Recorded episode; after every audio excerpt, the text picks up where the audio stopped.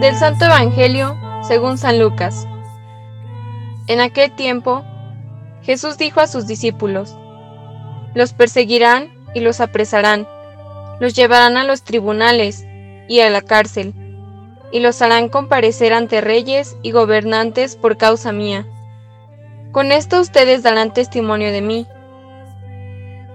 Grábense bien que no tienen que preparar de antemano su defensa, porque yo les daré palabras sabias, a las que no podrá resistir ni contradecir ningún adversario de ustedes. Los traicionarán hasta sus padres y hermanos, sus parientes y amigos. Matarán a algunos de ustedes, y todos los odiarán por causa mía. Sin embargo, ni un cabello de su cabeza perecerá. Si se mantienen firmes, conseguirán la vida. Palabra del Señor.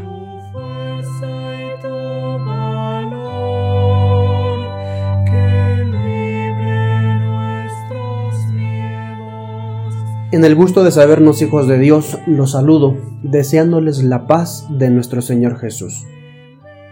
Estamos a unos días de concluir un ciclo litúrgico. Como iglesia peregrina, hemos sido acompañados por Dios. Durante este ciclo litúrgico hemos vivido y experimentado el amor de Dios.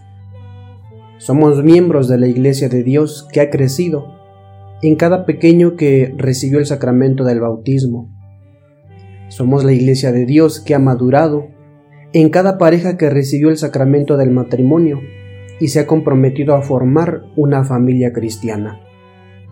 Somos una iglesia que a pesar de nuestros errores, porque no somos perfectos, ha buscado la reconciliación con Dios y con nuestros hermanos en el sacramento de la confesión. Durante este ciclo litúrgico, hemos tenido la oportunidad de recibir a Cristo en la Eucaristía. Pero claro, no todo ha sido paz y alegría. Posiblemente se han vivido momentos de luto, de llanto, de desesperación.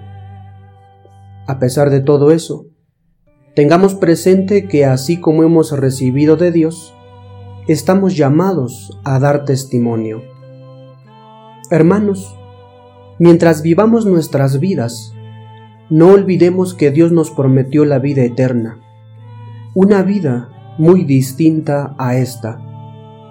El texto que hemos escuchado nos invita a perseverar en este camino que conduce a la vida eterna.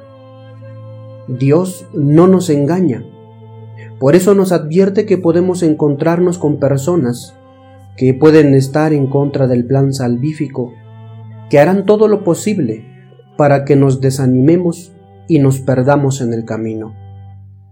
Pero esta advertencia se convierte enseguida en promesa de victoria, victoria que solo se logra si permanecemos fieles a nuestro Señor, porque solo en la fidelidad Él nos da aquello que necesitamos para ser fuertes en el momento de la tribulación.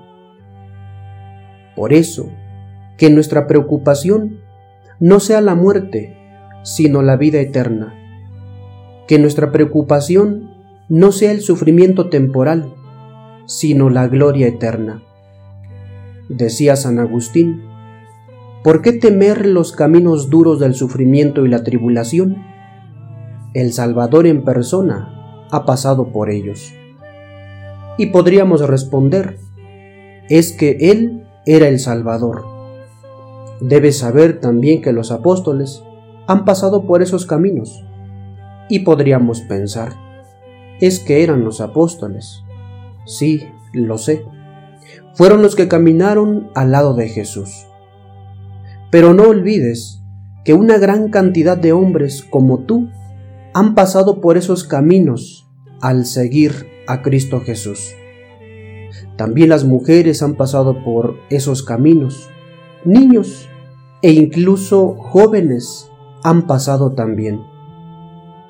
Es posible que todavía sea duro este camino que tantos transeúntes han caminado. No perdamos la fe en Dios en los momentos difíciles.